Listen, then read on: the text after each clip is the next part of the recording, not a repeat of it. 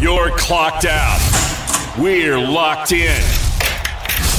You're listening to Crunch Time with Miguez and Mesh here on the game. 1037 Lafayette and 1041 Lake Charles, Southwest Louisiana's sports station. Welcome into Crunch Time right here on 1037 Lafayette and 1041 Lake Charles, the game. I'm Blaine Viatar filling in today for Matt Miguez, who's out on vacation, but the main man, James Mesh, is still with us today, controlling everything behind the glass and keeping me in check. And if you so dare, here in Acadiana, you can watch us on Simulcast Stadium 32.3 and on 133 LUS Fiber. I don't know why anybody would want to see me, James, but if they would, God bless them. They could head there and watch right now. We have a fun show on tap for you today with a lot of action. We have some poll questions we're going to get into, and we have some wonderful guests. We'll start out with the guests at 4:30. Landry Locker is going to join us. He's out of Houston, Sports Radio 610, host of the Loop over there, 10 a.m. to 2 p.m. He's going to join us. We're going to talk Houston Astros. Got a much needed win yesterday after falling the night before. Tonight they take on the A's live in the juice box, and of course you could hear that action right here on 103.7 The Game.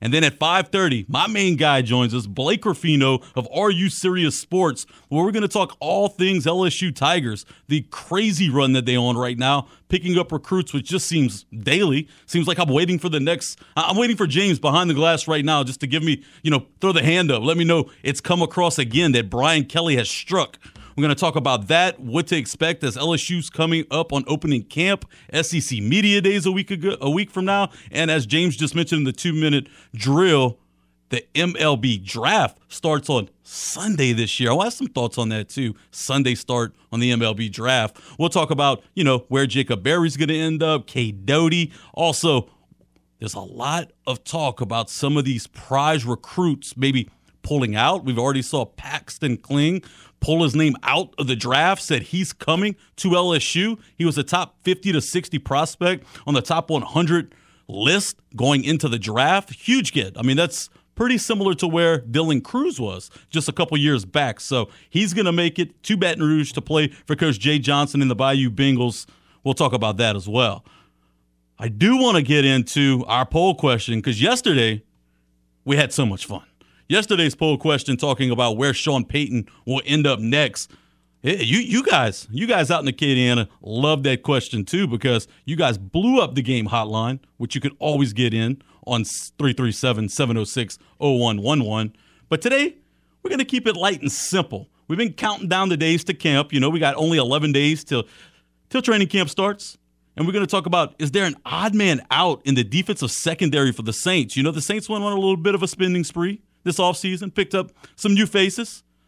Some of the old guys might be out. Some of the new guys, I, I think James is going to have an interesting take for us. Some of the new guys, maybe they don't quite make the, the cut and, and make the roster when we come down to open the season. It's so close, so, so close. Football, SEC Media Days, just a few days away. And of course, we're going to ship RP3 and, and Matt Mesh uh, over there to excuse me, Matt Miguez over there to cover that for us. So it, it, a lot of exciting times, a lot of fun. I want to get in a little bit on this poll question that that James put up there, counting down to Saints training camp, and I'm gonna bring James on right now. So James, a lot of pickups, right? In, in this offseason, Saints coming in, making some purchases, bringing some guys in. They can play multiple positions, highly touted guys too. Tyrann Mathieu, Jarvis Landry, big time guys. Not, you don't know Jarvis isn't a defensive back, but in your mind right now, who's the guys that you think just don't make it? You, you think, hey, we brought this guy in, and then mm, I don't know, maybe he doesn't make the roster come come start of the season. The two names that come to mind right away, I would have to say, are Daniel Sorensen and Justin Evans. Sorensen played for the Chiefs with Tyrann Mathieu for the last few years. And I, have seen some videos where Daniel Sorensen he's not good in coverage, and they they had him a lot at deep safety. So and, and you would see him, you would see kinda, it, you would see him weird, as a right? yeah, and you see it, you'd see Tyrann kind of covering the middle of the field, kind of covering the 15 yard range, and then he'd look back because he saw the QB throw the ball, and he's like, "Really, Daniel, you gave up another deep shot." So I feel like if Tyrann Mathieu has any sort of say in who is going to get cut, he's going to be like, please don't keep Daniel on the team. I already know how he's not going to help us. Not to mention, whenever they first signed him, they said he's probably not going to play defense. We would more often than not have him play special teams. But knowing the Saints and how they like familiarity, I think they already they already like most of their guys when it comes to the special teams. People like JT Gray and Thompson, who's another secondary player. I think they like them more, and I don't feel like Daniel Sorensen at 32 years old will be good enough to somehow overtake them. Interesting though that you bring these guys in, right? Bring them into training camp. I know it's a body that you need. Um, it's funny right now that the depth chart I'm looking at has him listed as a, a strong safety with, with Tyrann playing the free. Um, you know, I, I think I, I think I, I kind of lean the same way as you. But it's going to be interesting to go through camp with some of these guys and, and to go through the preseason to see where they actually play these guys, right?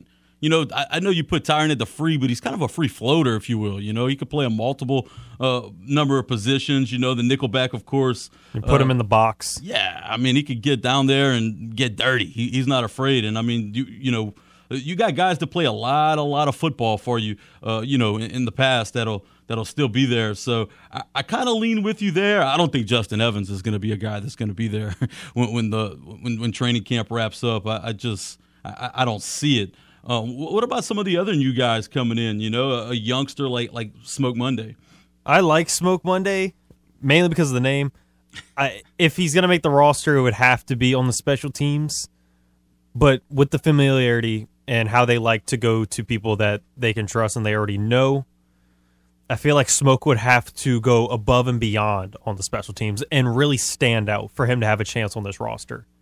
You're going to see him play defense same thing with Justin Evans in the preseason. But when it more comes to the final cut, body. when when it comes to the final cuts, I think Smoke Monday will be more of a practice god piece when it comes down to it. So I mean, we're talking a lot of marginal guys, but when you talk about penciling guys to be starters and guys that you think are just absolute no brainers out there, you know the. And Chauncey even the backups, Gardners, you know the yeah the PJ Williams, the the uh, the Lattimores, the, the Tyranns of the world. Uh, who else is in there? Who, who you think starts opposite corner? Opposite corner, of, unless of Lattimore. unless somebody like Alontae Taylor or Bradley Roby just has a, an amazing camp. Paulson Adebo. You, he, so he played with Adebo. He played he played starting right corner last year and he showed a lot of good signs, especially at the end of the year. He had that one handed grab in week eighteen against the Falcons, and he made a lot of good plays throughout the season. I think unless he just has a falling out party somehow, you got to believe he'll be the starting right ta- right cornerback opposite of Marshon. Yeah, I, I like what Alontae Taylor brings to the, the, the, team as well. You know, he's a lone cornerback. I, he could, you know, play at the nickel spot a little bit too. I, I, I, like what he brings. A little bit, a little bit dynamic type of player. Um, I think you're probably right there. Um, at the strong safety spot, you know, Marcus Maye, You think he's locked and loaded right there? You think that's a, a, a camp battle? I think no, I think he's pretty much locked in. It just kind of de- depends how. It's how you're going to utilize Tyrann, right? I was going to say, and and you can kind of switch them both because when Marcus played with the Jets, he initially played free safety, so he's playing more of a Marcus Marcus Williams type role where you can play single high and let him just cover the deep ball on both sides of the field and just kind of recover. I mean, that's a luxury to have, right? Guys, they have a lot of versatile players. They do, sure, a lot of versatile guys. You know, even a even a guy like PJ Williams and, and Chauncey Gardner, Tyrann. Those are all guys that could float multiple different positions. Not afraid to play in the box, cover the tight end. You know, get out wide a little bit as well. I, I love the flexibility of this Saints secondary. But the question is, who, who doesn't make the squad and who, who you cut? I, I think you kind of hit the nail on the head Daniel Sorensen's got to be uh, he's going to have to have a standout camp in order to make this team. And I think at age 32, it he's on the back end of the career. And I so don't. 32 is old. 32 is old. football. Okay, football right. Football don't, don't, hurt my feelings over here, man. Uh, I'm not. I'm not trying to. Of course, you can get on the action if you want to call us up on the game hotline 337-706-0111 and tell us who you think is the odd man out in this Saints retooled secondary the versatility of this secondary. I, that's what I like. There's a lot of different guys that can play a lot of different positions, and that goes a very, very long way when you want to look at, uh, especially the way the modern game's played in the NFL. Let's take a quick look across the pond, though. We didn't talk about the, the Open Championship at all yesterday. Today, Cameron Smith in the lead right now, 13 under. Cameron Young, two Camerons back to back on top of that leaderboard, 11 back, 11 under right now over at St. Andrews. A couple shots back of the leaders, a few shots back. Rory McIlroy and Viktor Hovland join that group at 10 under, and the defector, Dustin Johnson of the LIV Golf Network, is back at 9 under. Have you got to watch any of it? A little emotional today, Tiger going over the bridge, or what? Are you, are you too young? Uh, I haven't watched any of the Open, not yet, but I did. He- I did hear about the news of Tiger not making the cut. Yeah, Tiger didn't make the cut this weekend. He, you know, he, he crossed the crossed the bridge today. A little tear. Uh, it would have been a, a lot more exciting if that was, you know, on a Sunday when Tiger's in red and he's contending. But injuries and whatnot kind of affected him this week. Not able to make the cut. And in Tiger's words, though, he doesn't know if he's going to be, you know, healthy enough to play the Open Championship again when it's at St. Andrews. So this could be the last Open Championship that he plays at St. Andrews. So he was a little emotional going over that, um, over the bridge on 18. I, did love though this week when they asked Tiger about retire. He gave out, you know, like almost a belly laugh, a good chuckle. retire, retire, me retire? I don't think so. He still has some fire in him. He still wants to compete. It just wasn't meant to be this week. You and I kind of critical yesterday, James, on the Houston Astros lineup the last couple nights. It got even worse. First batter of the game, Jose Altuve takes one off the off the knee. Yeah, Stayed in the ball game, comes around to score a run. Astros take early two nothing lead. Altuve had to come out of the ball game, so the lineup got even more dicey. Dubon comes into play at second base, but the Astros were able to prevail last night thanks to Jeremy Pena. Walk off hit. Next, sorry, not a walk off, but extending the, the lead in the tenth inning. I, I heard Mr. Foot little little upset this morning. You know, a little pitching gaff allowed that game to go into extra innings, not throwing strikes.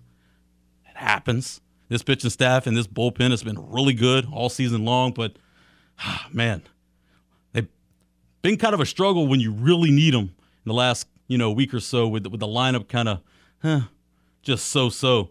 Tonight they're going to go back to more friendly confines. They're going to be back at the juice box against the Oakland A's with Urquidy on the bump tonight. I haven't seen if Altuve is going to give it a go yet. I don't think they put out the lineup yet. Have to check on that. But Astros looking to just build that lead even more in the AL West heading into the All Star break. All Star game. Do you get pretty excited for that, James? Watch the All Star game, home run derby kind of thing, or you, you pumped up, or that, you, you kind of indifferent on that? I'm not a huge fan of any of the All Star games for any of the sports. It feels a lot watered down because most of the players aren't really trying because they don't want to hurt any of the any in each other. Well, you know, the MLB tried to do something a little different, right? Home field advantage for the for the World Series is you know going to be decided in the All Star game. I, I don't forget how many years back they did that. Try to make it matter, but it's still just a popularity contest, right? You got guys that being voted in that are miss half the the first half of the season or injured, still being voted in. Um, it, it's kind of a you know just it feels just like a, a giant popularity contest rather than deserving guys ma- making the squad. Um, home run derby, ah, man. I don't know. I, I, I could go either way on that. Some years I'm, I'm tuned in and locked in. Other years I don't know. Albert Pujols getting in the derby, man. That that feels like a stretch, huh? Feels like a little bit of a, a you know just a, a push. Get Albert back in our face, kind of like him and Miguel Cabrera, both making the All Star game. Both guys are legends, both Hall of Famers. Um, I mean, maybe even first ballot Hall of Famers, but making the All Star team this year with their stats is, is kind of comical, kind of comical. But we have a still have a great show on tap for you guys. I, I think uh, I'm gonna have a lot of fun talking Houston Astros a little bit later at the 4:30 spot with Landry Locker. He's gonna come on. We're gonna ask him the hard questions. You know, when are we gonna get Michael Brantley back? Are we gonna get Yordan Alvarez after the break? Can this pitching staff hold up? What happens when Lance McCullers comes back? How do you shift up this staff then? So a lot of good questions. Stacks Landry at 4:30, and of course at 5:30, Are You Serious Sports' as Blake Ruffino will join us and talk all thing Tiger. So stick right here. We're going to take our first break, but we'll be right back on the game 1037 Lafayette and 1041 Lake Charles, Southwest Louisiana Sports Station. Got something to say to Miguez and Mesh? Hell yeah! It's easy. Just call the hotline by dialing 337 706 0111. Now, back to more Crunch Time with Miguez and Mesh here on the game. 1037 Lafayette and 1041 Lake Charles, Southwest Louisiana's sports station. And we right back in it on a Friday afternoon. Welcome back to Crunch Time with Miguez and Mesh. I'm Blaine Viatar, filling in today as a guest host and having so much fun with you, Acadiana. Had a lot of fun yesterday. Phone lines blowing off the hook. So much talk about Sean Payton. No call so far today. We could change that. You can change that if you call us up on the game hotline at 337 706 0111. This is something I wanted to get into yesterday. We just didn't have the time. So we're going to move it to today. I want to go ahead and talk a little bit about LSU schedule, talk a little bit of Raging Cajun schedule. What are the biggest swing games? What is the most the much anticipated game on the schedule, as well as what's the, the must win? What game do each team has to win in order for their season to be successful? We're going to start out this segment with the LSU Tigers. Brian Kelly coming in look, this squad is a much, much different squad than when he took this team over. They hit the transfer portal hard. They brought in a very good recruiting class and a retooled coaching staff as well. So I don't know. The, the expectations have been kind of all over the map right now for LSU. I, have seen the win totals all the way down to five to six, seen them all the way as high as nine to ten. I, am I'm, I'm of the, the believer that I think LSU wins eight to nine games this year. Um, I, I, think that you know there's a lot of toss-up games on that schedule. There's a some brutal stretches in this schedule, but there's some winnable ball games too that people think that you know LSU might not as, have as good of a chance in. Um, we're going to start out right now and talk about the must-win ball game of the year, and I want to get James's perspective on this as well. I'm going to say LSU's must-win, and I know it's old cliche, right? It's the first, it's the next game on the schedule, but it's going to be that Florida State game for me, and, and, and two reasons. Okay, look, look at when Les Miles brought his squad over to Lambeau Field to play Wisconsin. A lot of hype surrounding that LSU team, right? Leonard Fournette was on that team. They looked like they were going to retool the offense. BS. They went in Lambeau and laid an egg. Couldn't move the football at all. Went ahead to lose that game to Wisconsin. Then what about last year? Okay, bounce back year for the Tigers. 2020 was a fluke. COVID, blah, blah, blah. Ed Orgeron took his Tigers to the bright lights of LA and laid an egg against UCLA. So, hey, what do we have for Brian Kelly's first game? How about Florida State, but in a much friendlier environment, right? In the Superdome, right here in New Orleans, against a team that has been struggling, a program that's been struggling over the last decade. Winnable game, very much so. Have to win that ball game, though most important game on the schedule to get off on the right foot. James, I see you laughing back there. Is this is that too easy because it's the first game of the season? No, I found it funny because that was going to be my choice. I was like, no, I, I wanted to well, go with that. It could be yours too. It could be. I mean, it, I'm sure you have a lot of the same reasons I did as well. I mean, yeah, that because you always want to start off your new coach. Uh, if you're a new coach, you want to start off with your new team on a high note. You don't want to lose the first game and then already have fans coming at your neck being like, get rid of this guy. You know what I mean?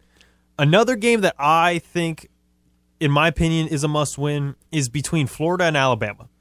It's the Ole Miss game because Florida, it's going to be in Gainesville. So I don't think it's a must win since it's on the road. And then November 5th, it's going to be in Tiger Stadium with, with Alabama, but I, I can't consider that a must win because this is going to be the first time for Brian Kelly with LSU. So that, I can't expect this to be a must win. That Ole Miss game screams trap game, right? Just screams it at you when you look at the schedule. Like you mentioned, on the road in Gainesville.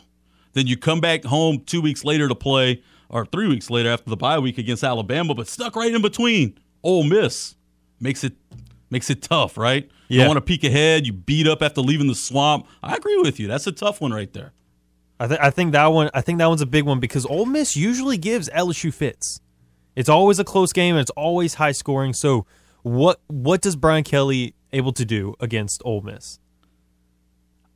I, I, you know, by that by that time, I think this, you know, the, the roster and the the, the the depth chart will be kind of solidified a little bit. I, am going to give you one um, of a, of a swing game. I think this game's going to really swing how how LSU season's going to go, and that's going to be the Tennessee game in Baton Rouge on October the eighth. I, I look, is going to be coming off of playing at Jordan-Hare against Auburn the week before, and then Florida the week after. So another trap game scenario, right? Two big games, one sandwich right in between. Is going to be a much improved Tennessee team. They they seem to be probably going to be the clear cut number two in the East behind Georgia. It, it, I, it, coming into the season, you know, you can't really expect Napier to be quite there yet with the Gators. I, think Tennessee's going to be clear cut number two coming into the season, be a lot lot better, much improved.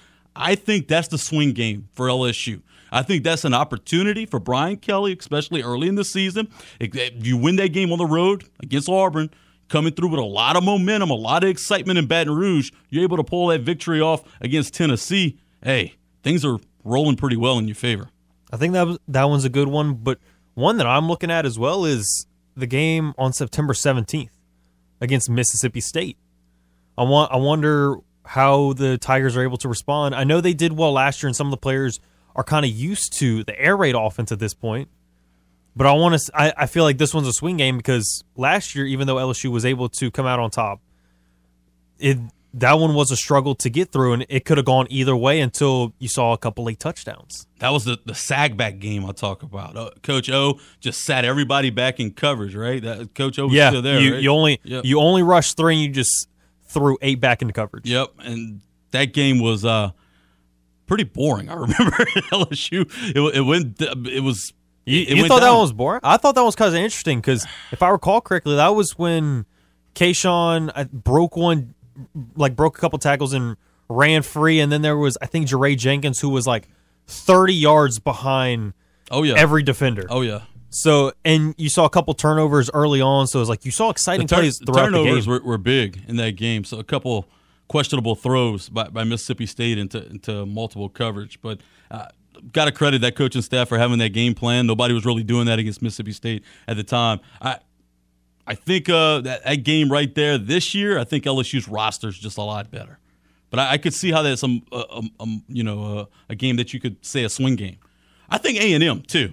I know it's the, the last game of the season is going to be over in, in College Station at Kyle Field, but that's a game that you know that could be a game where LSU you know might have a couple losses on the year. That could be the difference between going winning ten games or winning nine games or winning eight or not. You know that, that game could be a swing game as far as positioning for a bowl game. You know where do you see you can you almost get into a New Year's six? Can you you know are you positioning yourself for a bigger bowl game? That could be a big game as well for the Tigers going over to, to College Station. No doubt, it, it, it could be between you going. In my opinion, they would be seven and four in that point. If you win that, then you're eight and four, and then you go to the bowl game, and I think you end it on high note. You end up getting your nine wins.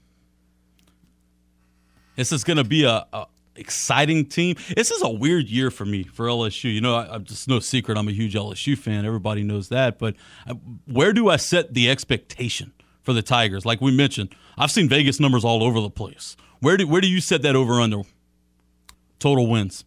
Total wins, I think you put it at eight and a half. Or, or I say you would set it at seven and a half. I think the last couple of years, it has to lower it a little bit. Not to mention you're transitioning from one coach to another, so you can't expect too high of expectations. You can't expect the new coach and the team to light it up on fire. So I think seven and a half makes sense because you could see it going eight, but then you could also see if they do lose to Mississippi State early on, that one con- that can kind of tell the tale of how the season's going to go as a whole. Because it's like, look, let's say you do beat Florida State and you are able to beat Southern, but then you lose Mississippi State, it, it kind of will throw things off a little bit, and you're like, oh, this kind of feels like we may be a little bumpy throughout the season.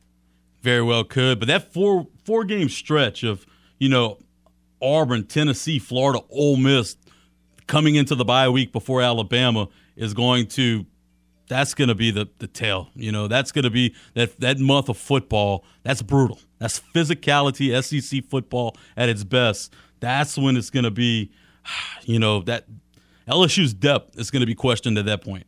No doubt. I, I completely agree. That one, that's the other than Alabama, obviously, that's the big stretch that you look out through the season. It's like, okay, if you can go three and one, that's a, that's a hell of a win. Splitting it two and two, still a win. As long as you can go at least 500, I think it's like you you you expect this season to be overall a success. I mean, you go three and one in that stretch going into the Alabama game, and look, if you go three and one in that stretch, probably a good chance that that's your only loss on the season, right? That means you you probably took care of Florida State, probably took care of your swing game in Mississippi State, and you beat Southern and New Mexico in between. That's going to set up a man. Could you imagine the hype around that Alabama game? Unless you only going into that thing with one loss. Yeah, I mean, college game days there. It's going to be a sellout crowd. Tailgating atmosphere is going to be electric. Brian Kelly versus Nick Saban, year one. Man, that's going to be a good time over in over Baton Rouge. No doubt. Very much so. I mean, is Alabama the only game on the schedule that you look at it right now and say, "Oh no, they can't win that one"? In your eyes, probably that one. I, I feel like ah man, you buying I've, in on the A and M? You you buying in there? I mean, if you're going to have the number one recruiting class, I would have the expectations that you'd have a top five roster in college football. In in year one with that class? Mm. I don't know. I got, to see something from A and M, right? I've, I've, heard this before. Yeah, start you, year top ten, finish eight and four. You know, I, I got to see something from the Aggies before I'm buying. I'm not. I'm not sure totally how to feel about it because I mean, there's a yeah, lot of question marks. Who starts at quarterback for him? Who, you know, there, there's a lot of question marks on that team. A lot of depth along the line of scrimmage, though. And it's the same thing with Florida. I mean, now you got Billy Napier coming, going from UL to now Florida. How, how is he going to be able to handle SEC football? Yeah, I, I think this is a Florida team that's probably a seven and five, eight and four team. Um, you know, they were supposed to be pretty good last year. They were supposed to be really good the year before. when LSU went over there and beat them, talk about Kayshon Boutte, almost had a, you know, he had a coming out party that game in the Ole Miss game, the back half of that 2020 season. But I, I Florida's another team. I, I agree with you. Kind of question mark. Where where where do you see him, especially year one with Napier? What do they do at the quarterback position? They they've had some struggles there. They've tried multiple different guys. I think you know Anthony Edwards is probably the guy, big time player, more of a runner probably. Be an interesting interesting season for Napier over there. I, you know, he, he's going to buy him some time. He's he's getting his feet wet on the recruiting trail. If you, if you venture over to Florida message boards right now, they're not as kind to old Billy Napier on the recruiting trail for sure. Especially the way Miami's just mopping up in the state of Florida right now. It's be interesting. Well, I like the takes though, James. I, I think it's it's going to be a fun season regardless. A lot of unknown expectations, a lot of hype. I'm here for it. You know what I'm also here for? I'm here to bring on Landry Locker right after the break, where we're going to talk all things Houston Astros. So stick right here. Don't go anywhere. We got plenty more fun on the game. 1037 Lafayette and 1041 Lake Charles, Southwest Louisiana Sports Station. Fight time! You're listening to the game. 1037 Lafayette and 1041 Lake Charles. Johnson throws. Boutte's got it wide open at the 10. Far side. He's in for the score. Southwest Louisiana's sports station. A shot to left field. Going back on it's Gordon. He'll look up at the corner. Your home for the LSU Tigers and Houston Astros. The game, 1037 Lafayette and 1041 Lake Charles, is packing his bags and headed to Atlanta for SEC Media Days. Tune in Monday, July 18th, as both RP3 and Company and Crunch Time with Miguez and Mesh will be broadcasting live from the College Football Hall of Fame for the games live from SEC Media Day coverage presented by Bordelon's Furniture. Not only will RP3 and Matt be broadcasting live, they'll be providing live updates every day on Footnotes and the Jordy Hultberg Show. So kick off the 2022 season in Atlanta with the game, Southwest Louisiana Sports Station. That's going to be a good time. SEC Media Days is always a circus, right? Always a, a ton of folks getting together, jazzed up about football. I bet your Radio Row is just lit. RP3 and, and Matt. I, I don't know if Matt's done anything quite like that. I know Raymond's been there the last couple years. They're going to have a great time representing the game over there you guys will have all the action too. They'll bring it to you firsthand from SEC Media Days. Interesting selections for, for Coach Brian Kelly in his first year, sending over Lafayette's own Jack Bech, as well as uh, Mike Jones over there to SEC Media Days with them. It, will be a, a good group and a good gauge on where LSU is heading into the season. Right now at 4:30, we're trying to get Larry Locker, my main man, James Mesh, behind the glasses, using my favorite word to, to use, and I only get to use it when I'm on the radio. He's efforting to get Landry Locker, the host of The Loop, from 10 to 2 p.m. on Sports Radio 610 out of Houston, to join us right now to talk all things Houston Astros. Having a little bit of technical difficulties trying to get them on right now. What's not having technical difficulties, no matter what happens to the lineup, are the Houston Astros, though. And I know Foot wants to be hard on this this pitching staff and this bullpen, but how about the ERA average as a squad? Under three, 2.98, first in the bigs. I mean, that's pretty salty. But I mean, when you're pumping out guys like All Stars, Justin Verlander, and All Star Framber Valdez, then you got guys like Christian Javier, Garcia coming out and just giving you quality start after quality start. And honestly, Urquidy's kind of been the odd man out in that rotation. Um, I, you know, he he's hasn't been as consistent as as those two guys. I mean, Framber Valdez gave his 14th consecutive quality start last night in the Astros' victory. No, the bullpen walked in some runs late. We know, Kevin. Don't don't get too hostile on us. Before Jeremy Pena drove in that winning run, so they've been doing different things. No matter how you throw it at them, they're able to kind of get it going. And this is a team that really, when you looked at the beginning of the season, you thought, "Oh man, this lineup they're going to hit for days." Jose Altuve, Yordan Alvarez, Michael Brantley. Alex Bregman, Kyle Tucker. Look, right now, as a team, they're only hitting 241. That's only good for 16th in the bigs. This is a team that could get better down the stretch. They're a team that's going to get Lance McCullers Jr. back after the All Star break, after he had Tommy John surgery. Then what do you do? Do you roll out a six man rotation? Do you put Christian Javier back in the bullpen? Christian Javier, mind you, gave you 16 straight no hit innings earlier this year after pitching in that combined no hitter. I mean, he, he's the kind of guy that, though, you could put in the bullpen and be a long reliever. He's had some success doing that. Do you put Garcia kind of in that role? It's a. Uh, you have some flexibility right now if you're the Astros. Wait till they start hitting. They're still not really hitting the ball all that well. What they are doing though is they're they're driving in runs, they're hitting clutch, and they're able to, uh, regardless of the injuries, they're able to drive in runs night in and night out. They're they're right now they're without Yordan Alvarez, Michael Brantley. They're two best guys at the top of the lineup in batting average. Yordan's hitting 306 on the season. Michael Brantley's coming in at 288. But the, the guys, you know, they're not in the lineup the last 10 days, and they're still seven and three in their last 10 games. Yordan Alvarez, 26 bombs on the year, nowhere to be found right now. They're still finding ways to win no matter what. You can say, oh, the AL West isn't that great. Baloney. Don't give me that.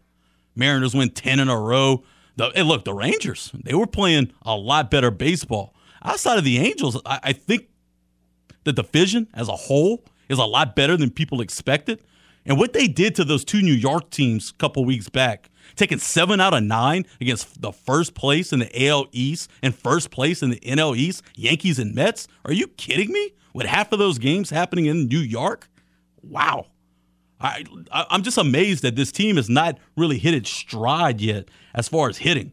What they do, though, they hit bombs. Those guys hit dukes. They're third in the league right now in home runs with 125. So while the batting average is a little down, they're still able to drive in runs as well as, you know, pitch so well. They're able to pitch phenomenal eighth in the league on on base. You know, I, I, during the break we're having a conversation behind the glass, and we talked about Alex Bregman and how he's coming on in the last you know ten to fourteen days, starting to play a lot better baseball. You know what he's doing? He's walking more, hitting the ball the opposite way. He's starting to be more comfortable in there. That's what he does for this team.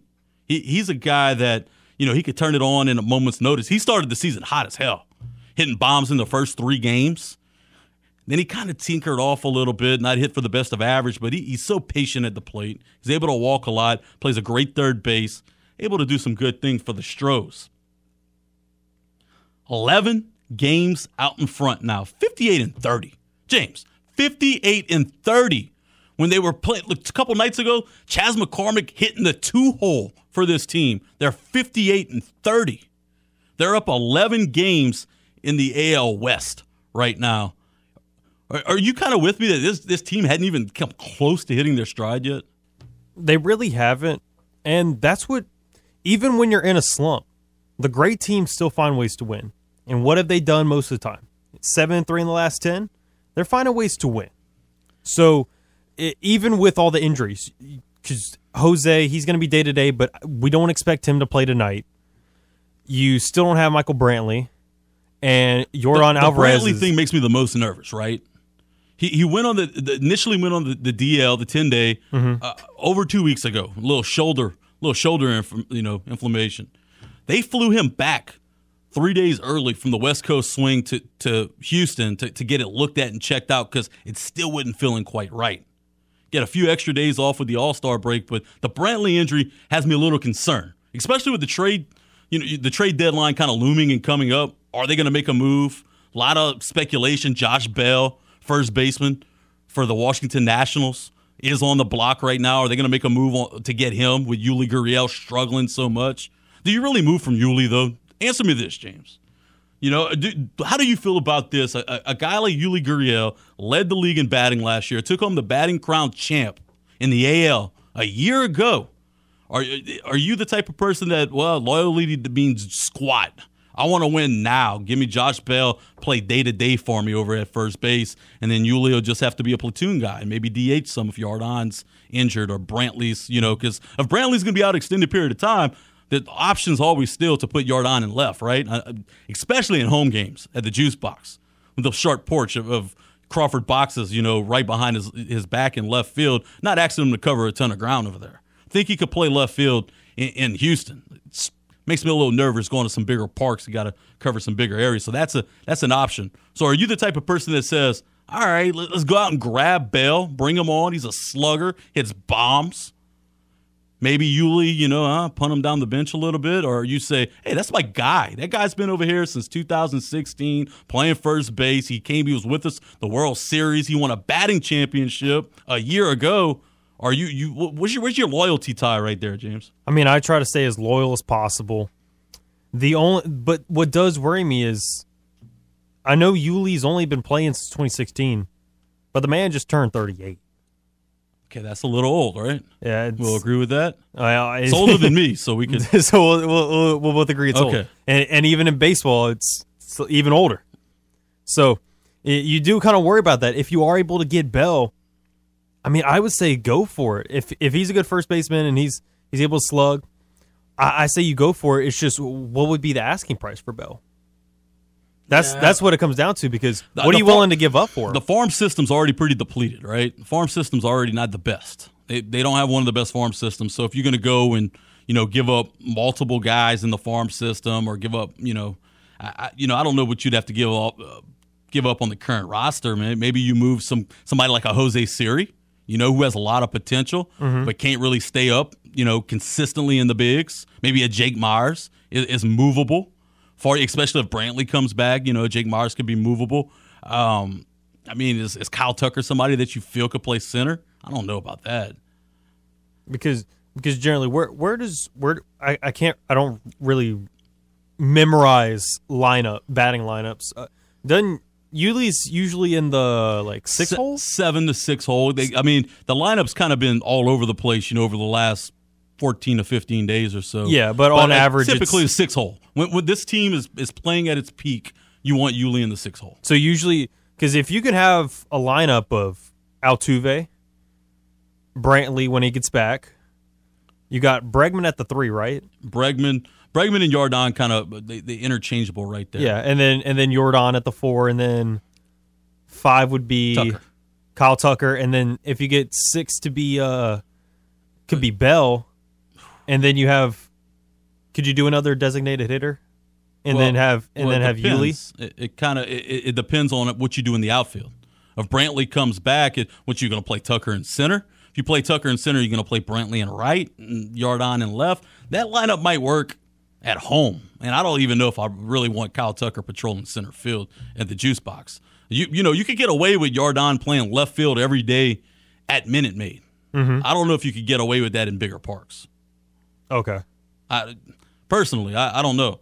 The big fella, I want my my big fella swatting bombs. I don't I don't really care if my big fella's you know running down fly balls. That that doesn't you know that does nothing for me. My my my big fella needs to be continue leading the league and slugging and OPS plus. You know he he's putting up a phenomenal phenomenal advanced statistical year on the offensive side of the of the, the plate. Um, but I mean, you got guys like Adolis uh, Díaz. He, he's a guy that's very flexible, plays a number of different positions for him, so you could do something there. Uh, a wild card. I'll give you another wild card for the Stros. We talked a lot about the, the bats, but you did get back Odorizzi. He's another guy that could figure. He didn't even make the postseason roster last year.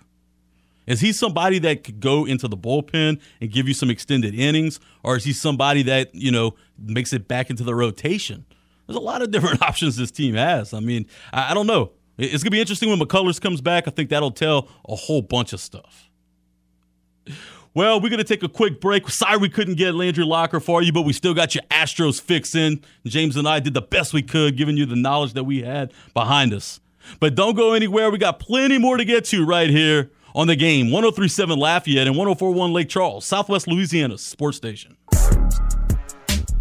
You can score a new Apple Watch by sending a simple text message. That's right, the, the game 1037 Lafayette and 1041 Lake Charles wants to hook you up with a new Apple Watch. All you have to do to win is join the brand new text club. Simply text the game to 337 283 8100.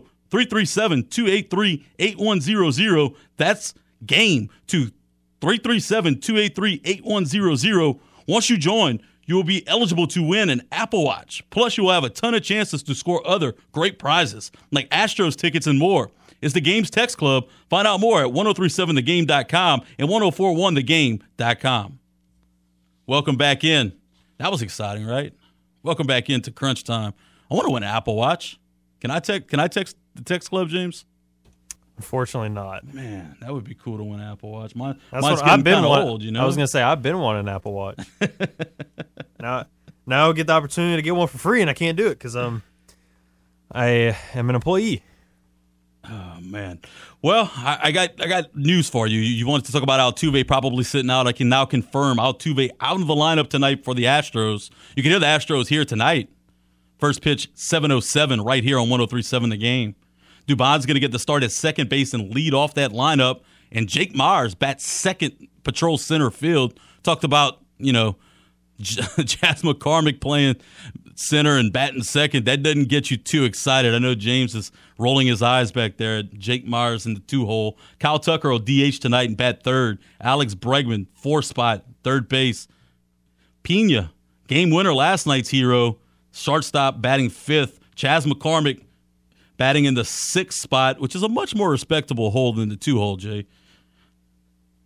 JJ Matijevic will be at first base tonight and batting seventh.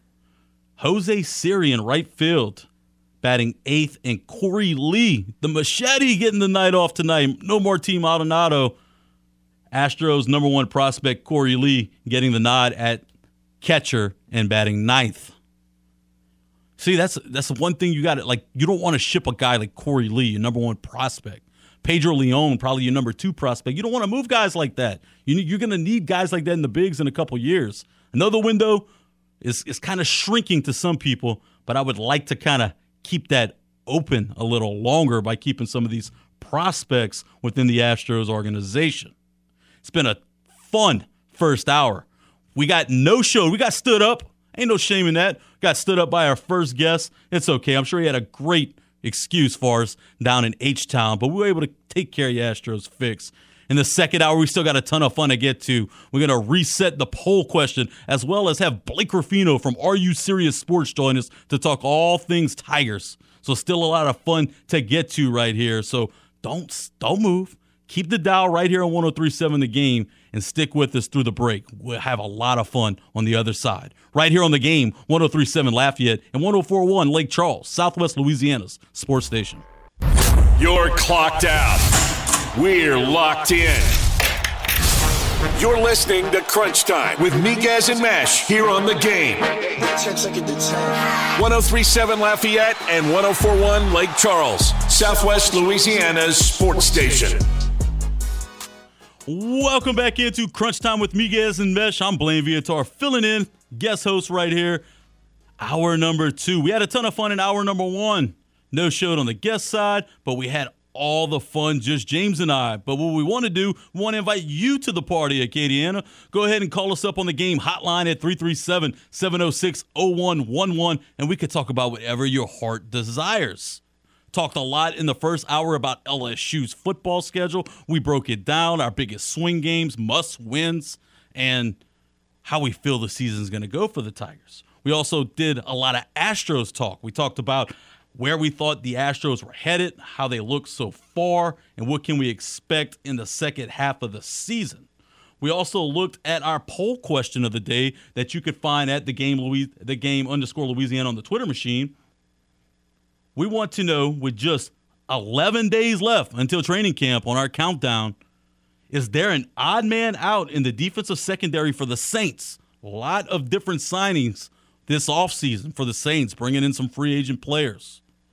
Drafted a couple guys. Where do you guys see the shakeup happening? Who's going to be the odd man out? Who's not going to be on the, the roster when it shrinks down time and time again during camp and when we make the final cuts when we head into the regular season? We want to hear from you to let us know what that secondary is going to look like. I'd also like to talk with you guys about where do you think guys are going to play in that secondary. We talked a lot in the first hour about the flexibility of this defensive backfield for the Saints. There's a lot of guys that can play number of different positions. How do you think the shakeout will happen for the Saints? And then at 5:30, Blake Ruffino of Are You Serious Sports is going to join us, and we're going to talk a lot about the Tigers' recent run on the recruiting trail. Brian Kelly has been on a tear. He has what is it 14 commits in 12 days? Am I doing the math right? 14 commits in 12 days, something around there. Number seven class in the land. He is on a roll right now. Absolute roll. We're going to talk to Blake about that, how he feels about it, how the rest of the class is going to shake out, and how the Tigers look going into camp. We're also going to talk about the MLB draft that starts on Sunday a Sunday start time of the draft. I know they want to have it kind of coincide with the All Star game, home run derby on Monday, the game on Tuesday. They kind of want that to all flow together. Maybe doing the you know picks in between the hitters at the home run derby might be cool for the first ten picks or something. But on a Sunday, the draft starts on a Sunday. Are you kidding me? I don't know. They didn't get me a lot of jacked up. You know, I, I don't watch a whole ton of the MLB draft to be honest. I could guarantee you on Sunday I probably won't be watching. I'll be looking to see where Jacob Berry's going to go. Experts have him anywhere from about six to ten. I see a lot of people saying he'll go to the Twins. I think at eight or seven, somewhere around there. That's kind of where the, the consensus is. Cade Doughty should be a top 50, 60 player drafted in the draft as well. We'll have to see how the recruiting class shakes out from the draft too. Blake Ruffino of Are You Serious Sports will be able to tell us all about that at 5:30. We're also going to break down the UL Raging Cajun schedule since we did the Tigers in the first hour. What are the biggest swing games? What are the must wins for first year coach for the Raging Cajuns? We're going to do a deeper dive on that. So, anything that you guys want to call up and talk about with us, feel free to do so on the game hotline at 337 706 0111. James, for the folks that weren't listening, in, in the first hour. I like to, to kind of shake back a little bit on this countdown to training camp for the Saints. Only 11 days to go. Is there an odd man out in the defensive secondary for the Saints? And you brought up a good point. You kind of feel that, ah, man, Daniel Sorensen probably going to be the odd man out. Not the best in coverage. They have him slotted right here as a strong safety, maybe playing more in the box, which wouldn't be as good for the Saints. They like to kind of flow their safeties, kind of make them interchangeable. So if you got somebody that's not as good in coverage, you mentioned this time back with the Chiefs over the last couple years, I, I kind of lean your way thinking that. Do you, think it's a, a no brainer, or you think special teams might bail him out for him to make this roster? Special teams would have to bail him out because seeing his coverage skills in Kansas City, you all you have to do is just look at Tyrann Mathieu's reactions. It it's not good. Him and Justin Evans, they were both the two safeties that were signed by New Orleans or the couple of the first three or four to fill out the safety room since you lost so many. PJ was a free agent once again. You had Malcolm Jenkins retire. Marcus Williams kind of moved on early and went to Baltimore. So you lost a lot of your safety room. And they initially filled it with Daniel Sorensen and Justin Evans. And I felt like that was like, hey, we just need to get safeties. We have an idea of who we think we could get, but let's get some insurance policies just in case we aren't able to get those guys. That's what I think Evans and Sorensen were. But now that you were able to get players, you were able to re sign PJ Williams, you were able to sign Honey Badger, you were able to sign Marcus Maye. I think now that you have your go to guys, Very your starters, He's expendable now. You get it's like, hey, we don't really need you anymore. We'll keep you as camp bodies. We'll let you play and like kind of show off what you can do for other teams. yeah, somebody will sign him. Yeah, Yeah, I, play I think somewhere this year. I believe I believe Justin Evans will be a a good a good player for somebody else on somebody else's roster. Maybe somebody like he may go to the Bears. I could see him playing for the Bears. And, And that would give Smoke Monday an opportunity too, right? To, to get more playing time, to kind of develop. He'll be on the floor, uh, the field a lot more if you, you're able to, you know, create some room, like getting rid of those two guys that you just mentioned. yeah, and and Smoke was also a box safety himself. So we may see him try and make a few plays. We may he he may get a sack or two in these preseason games and try and make an impact as a as a free blitzer.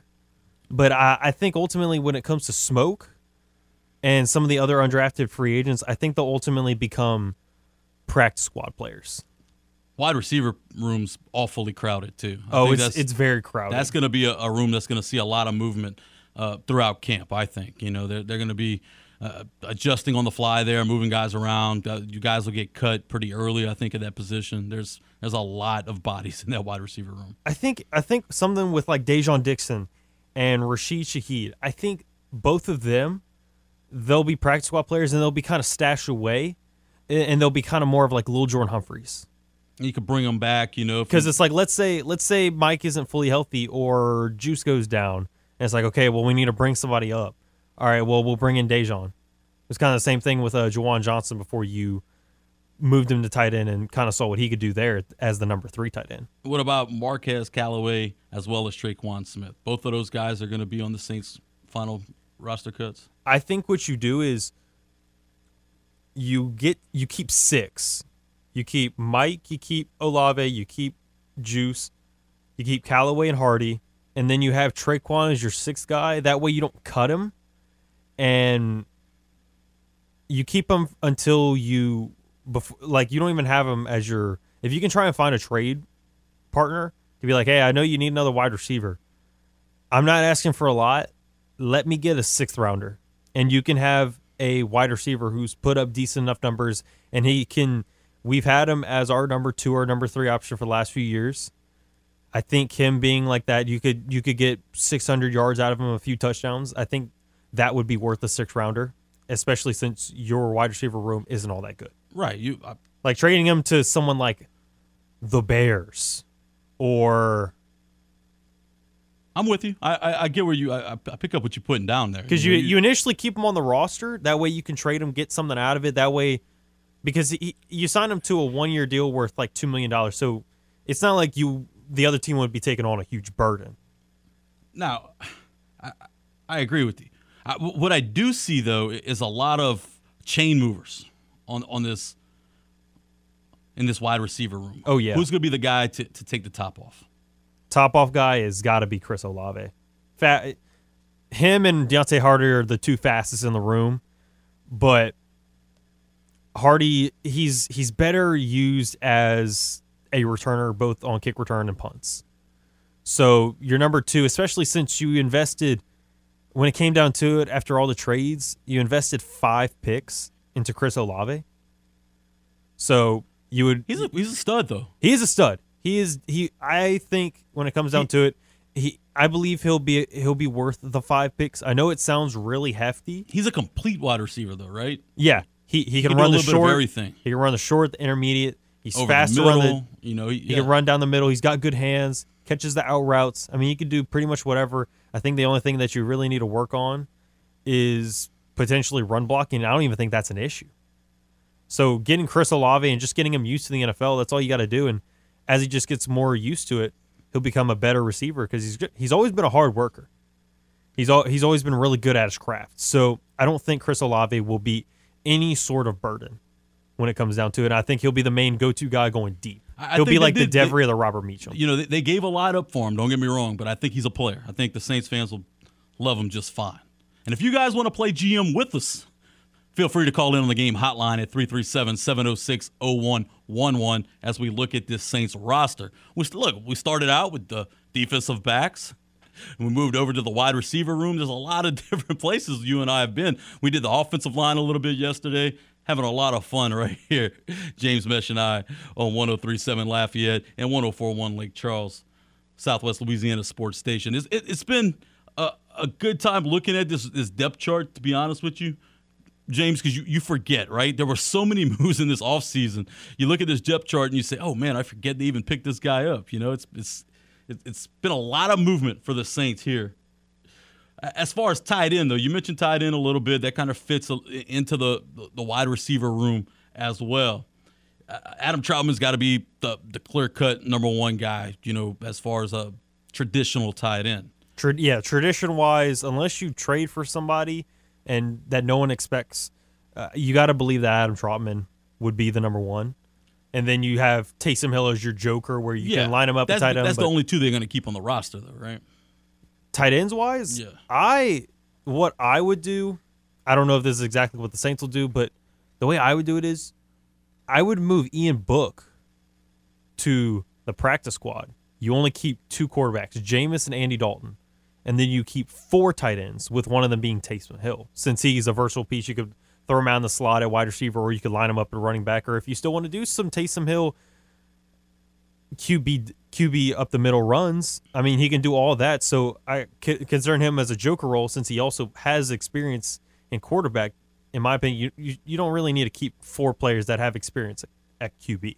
Keep an extra tight end instead. Keep an extra tight end. Keep an extra playmaker that can catch the ball, because in, he's not going to be focused on quarterback. But if it's like if it comes down to it, we'll keep you as the emergency three, and w- in the next week, Andy Dalton will be the starter. You move Ian Book to the two, and then you still keep Taysom Hill as the three.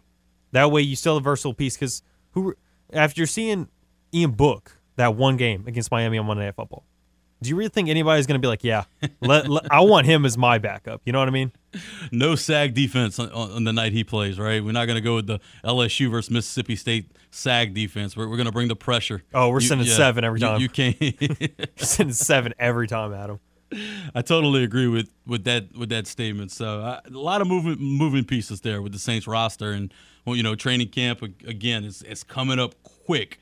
You know, we, we got just 11 days until the Saints open camp. So we, these questions will be answered in short order for us for sure. So if you want to jump in and help us play GM, I, I don't know if we need Mickey Loomis anymore when we have James Mesh right here at 1037 the game. But you could join in on the hotline at 337 706 0111 and get in on the action. I think we actually have somebody that wants to get in and play. Ralph, how goes it on this wonderful Friday afternoon? Hey, man. Uh, yeah, so as far as tight ends go, um, I agree with, you know, Trautman, obviously, uh, Taysom Hill. Um, but you got to keep Juwan Johnson, too, because, I mean, he he has the all the potential. I mean, he's not a true tight end, per se. Uh, he's not going to help you in the blocking game a whole lot, but he can catch the ball. And he and Jameis, before Jameis got hurt, did have a little, you know, something, something going there. So I would definitely keep him. And I'm going to tell you who, who don't sleep on Lucas Krull, the, um, the, the free agent, um, well, undrafted free agent they signed.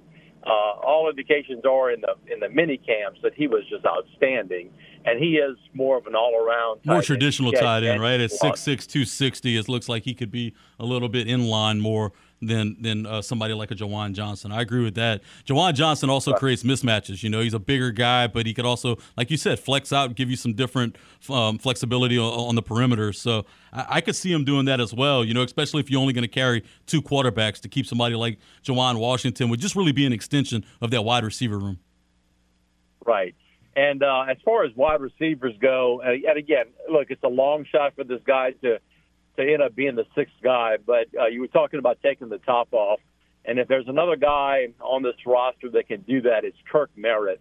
And and if this guy hadn't gotten in, you know, all things I read about him was that if he hadn't gotten in the trouble that he got in, what he did um, uh, in college, he would have probably been around a you know a third round draft pick. Oh, he was a uh, stud. He was uh, out of Destrehan High School, five star athlete. He went over to the SPARQ camp over in Oregon. His senior year was the highest rated SPARQ athlete. His senior year over the SPARQ camp, where all the recruits go and do all the, the testing done. He, he ended up signing with Oregon um, out of high school before transferring to Texas A&M and then went over to I, believe Arkansas State in the Sun Belt and had a, he had a year that he made all Sun Belt um, but uh, you mentioned he got into a little bit of trouble, made him fall down a little bit. So, uh, good athlete for sure, especially in space. Six foot, about 210, could definitely make plays.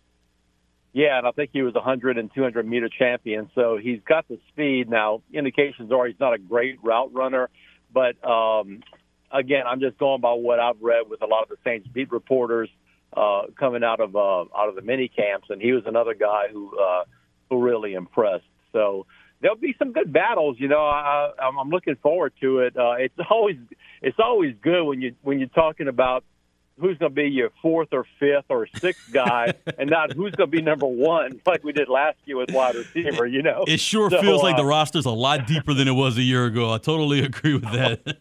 absolutely, absolutely. Well, Ralph, I appreciate the call, man. I hope you have a great weekend. Okay, you too. Thank you. I love Ralph, man. Ralph always calls in, is consistent, brings you always consistent news. A lot of fun with Ralph. And I, I agree with him. If you're having conversations on who's going to be fifth or sixth down the line, not, hey, you know, Michael Thomas is always banged up, who's going to be number one. I don't think you have that anymore. You know, you got a bunch of guys that can make plays, and now you're talking about maybe cutting people that could possibly make other teams' rosters. So I think this depth chart is very deep considered to where it was just a year ago. And, and Kirk Merritt's a great choice. Um, he, he's a guy who kind of just hadn't been able to find his footing yet in the league went over to Miami to start out that COVID year before signing with the Saints this year as a as a free agent. So um, it's, it's it's unfortunate the young man out of Destrehan just couldn't quite make it just yet. I believe we have one more caller, uh, James. Is that right?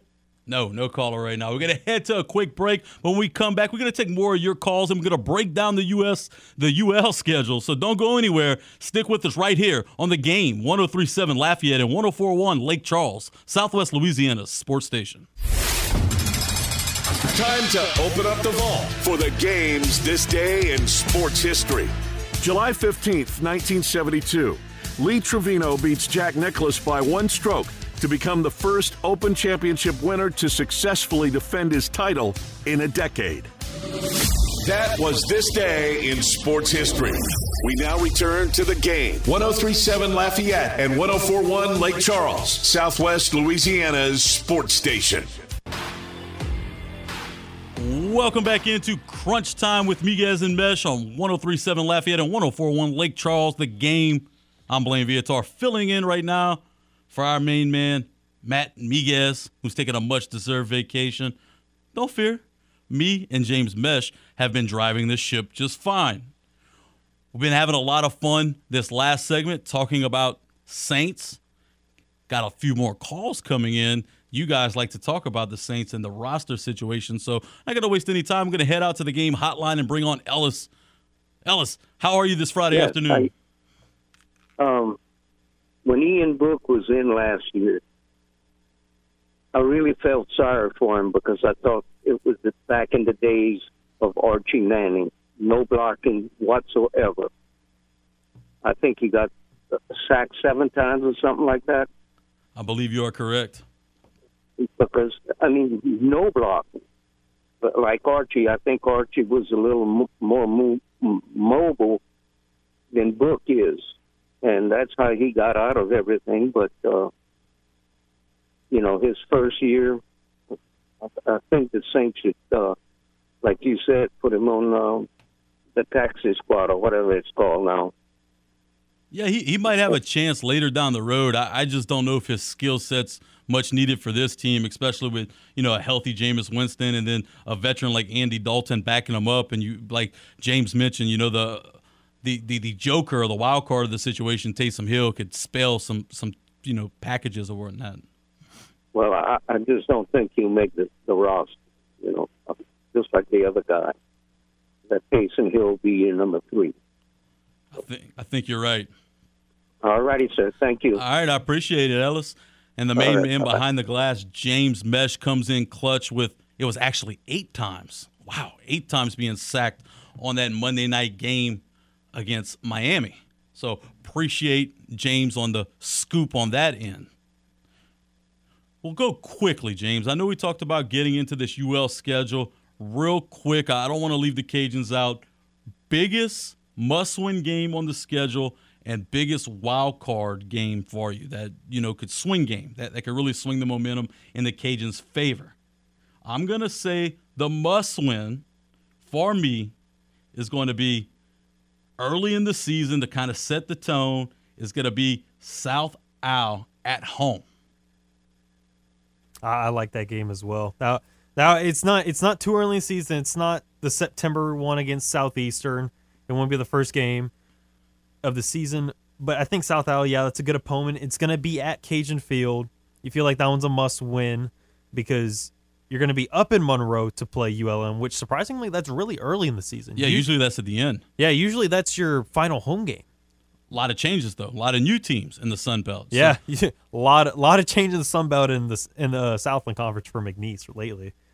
Very much so. And if you want to talk about a, a swing game that could really change the season for the, this team. I'm gonna I'm gonna go with a game right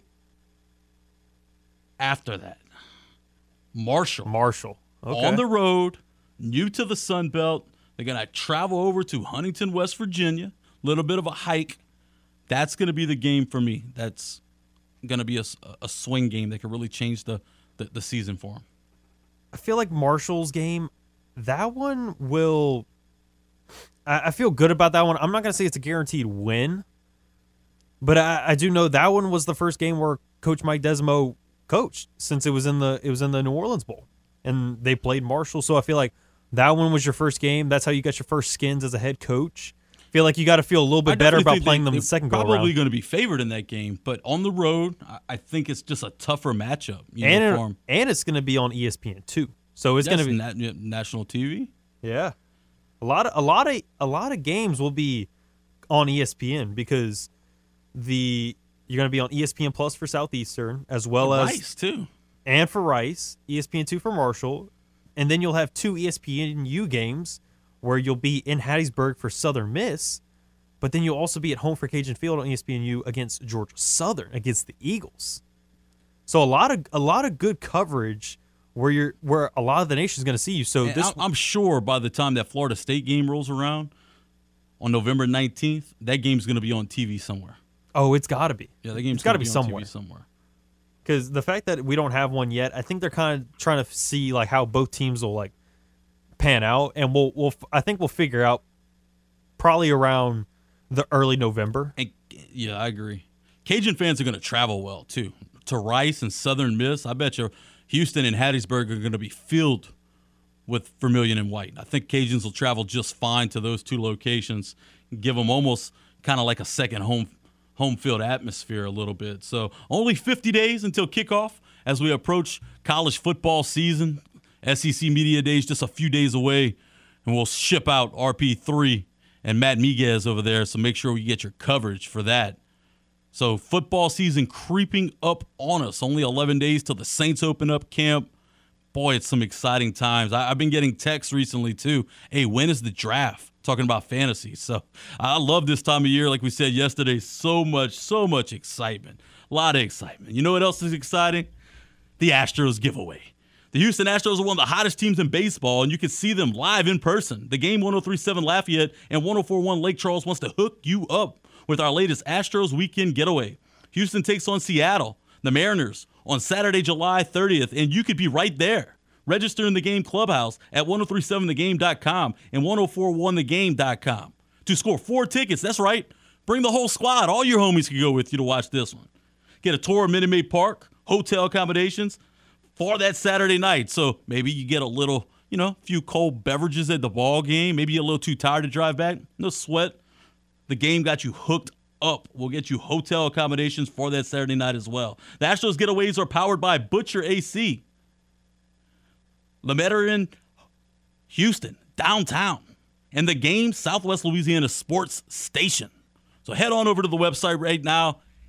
Get your information in there so you could get an opportunity to bring you, your friends, or the whole family. Four tickets, James. Are you kidding me? Four tickets. Why don't you go and register? You and I could go. We could bring a couple other friends. We'll have a good time. Oh yeah, with no our doubt. Apple Watch. Exactly. Yeah, with our Apple Watch. Yeah, you one. see? Yeah. a lot of fun there. Well, you know it's going to be a lot of fun next segment when Blake Ruffino of Are You Serious Sports joins us. So don't go anywhere. Stay right here. Plenty of fun still to be had on this Friday afternoon on the game 1037 Lafayette and 1041 Lake Charles, Southwest Louisiana's sports station. Great news, my sports loving friend. No more aimlessly searching for sports talk love by swiping left or right.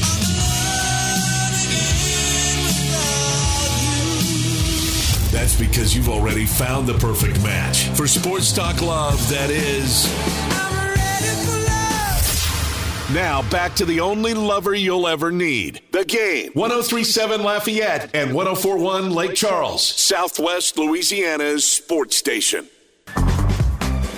Welcome back into Crunch Time with Miguez and Mesh. I'm Blaine Viatar filling in right now for Matt Miguez, who's on a much, much deserved vacation. Been having a ton of fun with you, Acadiana, these last couple days. And we're going to keep the fun going as we head over to the game hotline to bring on our next guest. It's Blake Ruffino of Are You Serious Sports. Blake, happy Friday. How goes it? Going good, man. How are you? What's uh, going on, Blaine? Can't complain, man. Always great catching up with you. How about the run that this LSU Tigers coaching staff is on over the last two weeks on the recruiting trail? I haven't seen anything like this in quite some time.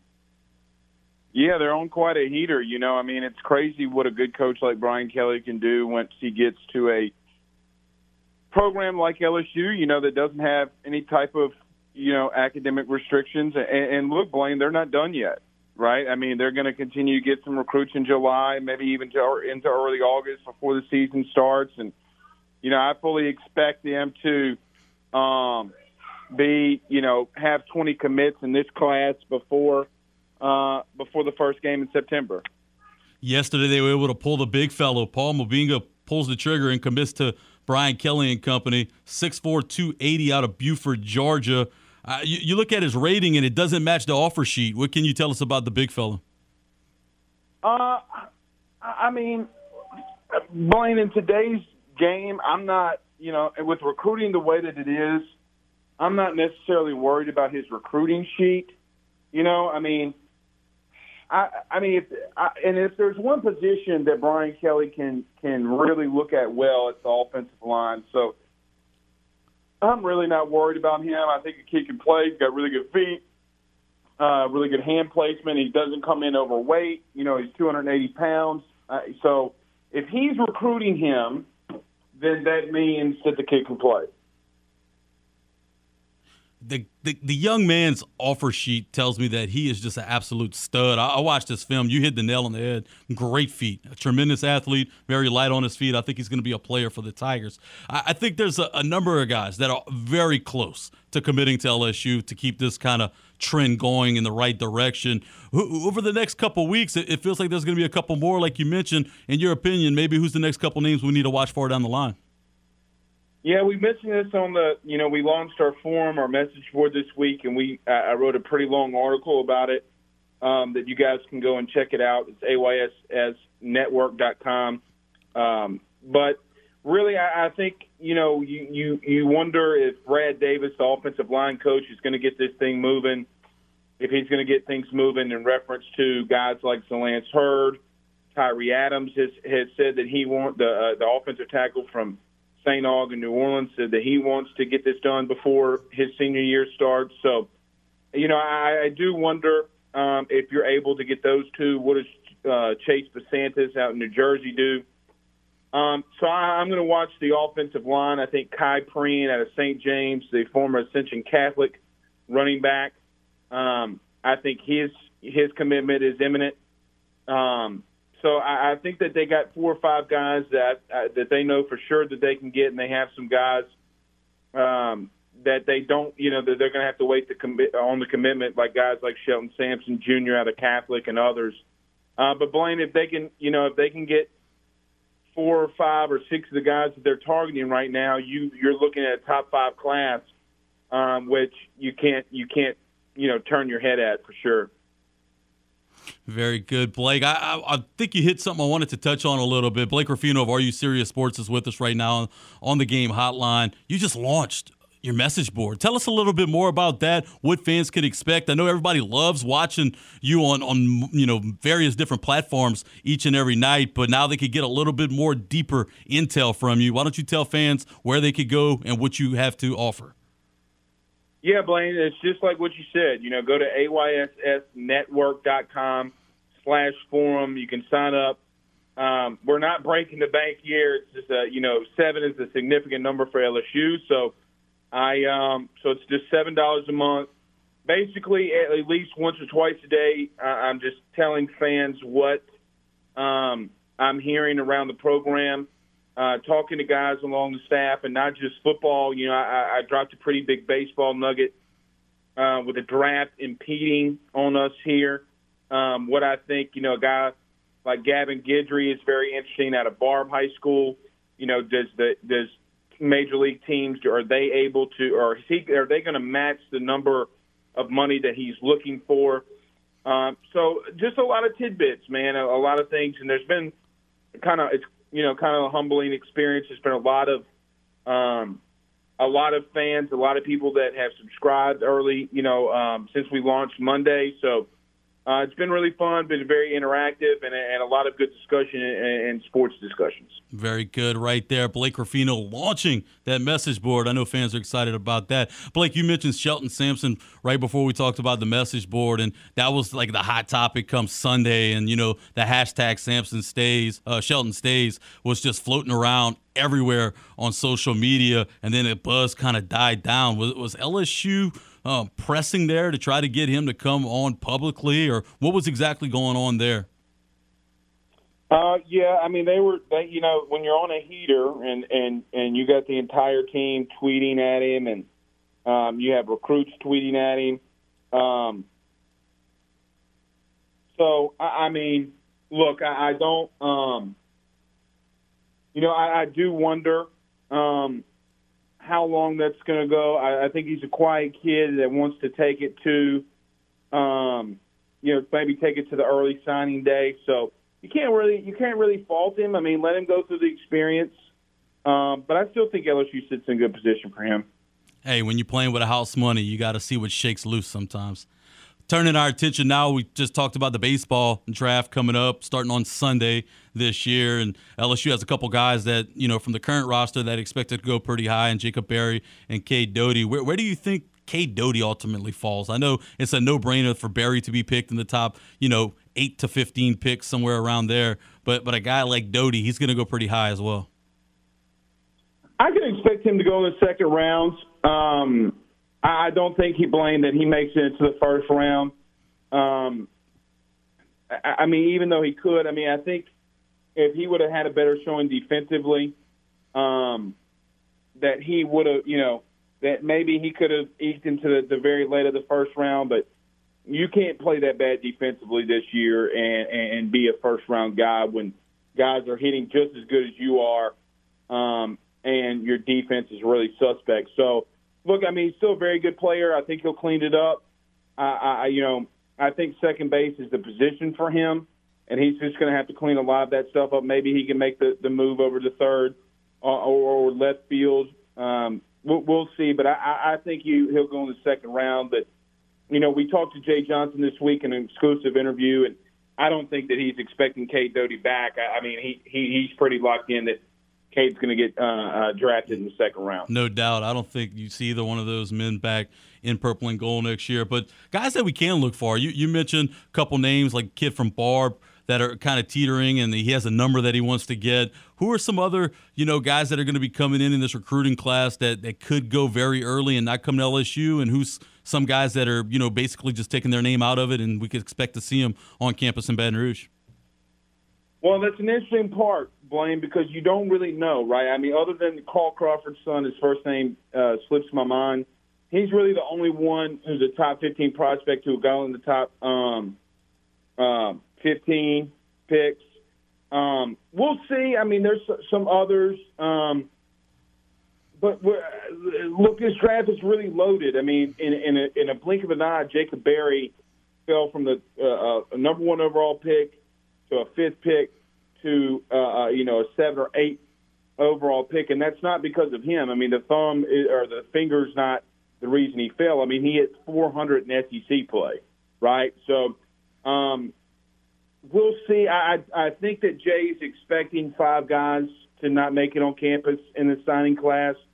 The only one that I'm watching out for the most is Gavin Guidry. You know, I know that you got Carter Young from Vanderbilt that can play shortstop, but I think him and Gavin Guidry uh, split time at short next season. He he is the he's an Alex Bregman type of player. Blake Ruffino of Are You Serious Sports joining us right now on the game hotline. We turn our attention back to football with camp about to get kicked off and SEC Media Days just a few days away. Uh, what's that one position battle that you really intrigued in going into camp? Yeah, I mean it's got to be quarterback, right? I mean it's it, it's going to be the ultimate position um, that that fuels your team. I think you know pretty much or have a pretty good idea of what the starting lineup is going to look like, other than a few maybe positions here and there. You know your D line. You know at least one of your linebackers. You pretty much somewhat know your secondary. It all comes down to who's going to play quarterback. You know, I, I mean, before I came on, Blaine uh, talking with a, coach. I mean, look, Jayden Daniels is a guy that you you know that came in. I know a lot. There's a lot of buzz around us, and I think it comes down to him and Jayden. But uh, man, we'll see. I mean, because you you still got Myles Brennan there. He's got a lot of experience uh, around the program. Um, man, I, I, and then you got the talented kid in Walker Howard. You know, a lot of people keep saying Blaine that Walker Howard's going to redshirt. Well, somebody better tell him that because he doesn't want to, right? Uh, he wants to play. Um, so, look, we'll see. I, I really, uh, I don't know who's going to start there, but I think, you know, Blaine, you're, you're in a situation where you can go from from that position alone to be a seven and five team to a nine and three, ten and two team, depending on how well that quarterback position plays. So. Um, it's it's a big deal. I'm going to continue to focus on it. I still think at the current moment, no matter who the quarterback is, Jayden Daniels is going to see packages in the running game. You don't, you can't run that fast and be tracked to run 22 miles an hour, and you're not going to see the field. I mean, Blade, you, you, it's not going to happen. So we'll, we'll see. Um, he's got to work on some things, some intermediate passing. Um, but I mean, look again, when you're open, when you're running that fast out in the open field, and nobody can catch you uh, a lot of people fall in love with that, and and Mike Denbrock really loves that style of his game too. Wrapping up right now with Blake Ruffino of Are You Serious Sports. Every year coming into fall camp, there's just a guy that takes the, the world by storm. Somebody we're not talking about right now that comes in and just lights it up. Who's going to be that guy in 2022? I, I think Harold Perkins, um, but we, we are talking about him in a sense. Is, a, is, a, is somebody I want to see if he can crack the starting lineup. Um, Greg Brooks had an amazing spring. Uh, the DB from Arkansas. I wonder uh, if Greg Brooks can continue to do what he's doing.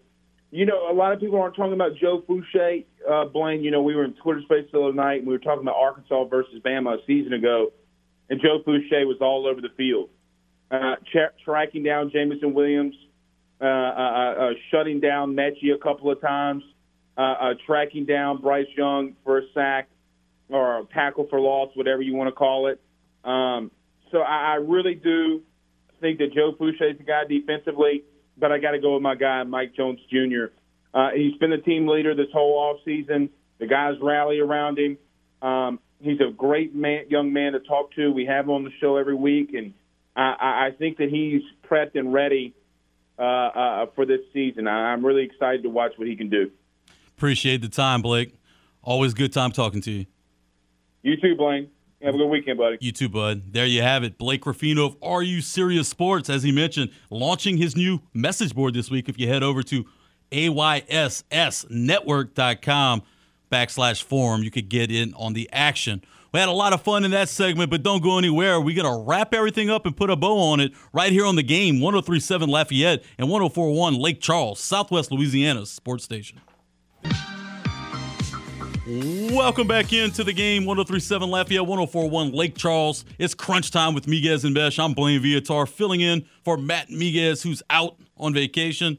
And this is the last segment of the week. I had a great time with you guys all week, but I got to remind y'all to join the game rewards club the game's clubhouse at 1037thegame.com and 1041thegame.com can help you with your date night blues. That's because once you become a member of our rewards club, you will have the opportunity to win excellent prizes, like a $150 gift certificate to Mr. Lester's Steakhouse at Cypress Bayou, or a $50 gift certificate to Half Shell Oyster House, or a $25 gift certificate to Mabel's Kitchen but you can only score these great prizes by becoming a member of the Game Clubhouse at 1037thegame.com or 1041thegame.com. It's free, it's simple, so go sign up today.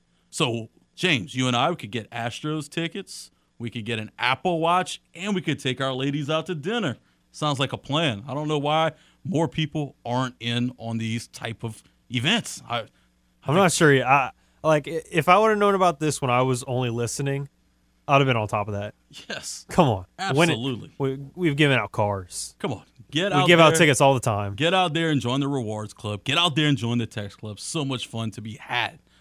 Know, it was a lot of fun hanging out with you guys these last two days. I want to thank you, Acadiana, for having me on your airways, filling in for Matt Miguez on Crunch Time with Miguez and Mesh. I had a ton of fun. I want to thank Blake Ruffino of Are You Serious Sports for joining me today and talking all things LSU. Remember, head over to Are You Serious Sports dot com or his network and sign up for his forum. Sound like he has a great thing going. Also want to thank Ralph as well as Ellis for calling in to talk a little bit of New Orleans Saints and talk about their depth chart situation. And also thank the main man behind the glass, James Mesh, who kept it all together these last two days and put up with me. More importantly, thank you, James. Appreciate that wholeheartedly. I look forward to be back in with you guys real soon, as soon as they need. Hope everybody has a wonderful and safe weekend. Don't forget, you can listen to the Astros right here on 1037 pregame 640 first pitch 710 have a wonderful weekend. Acadiana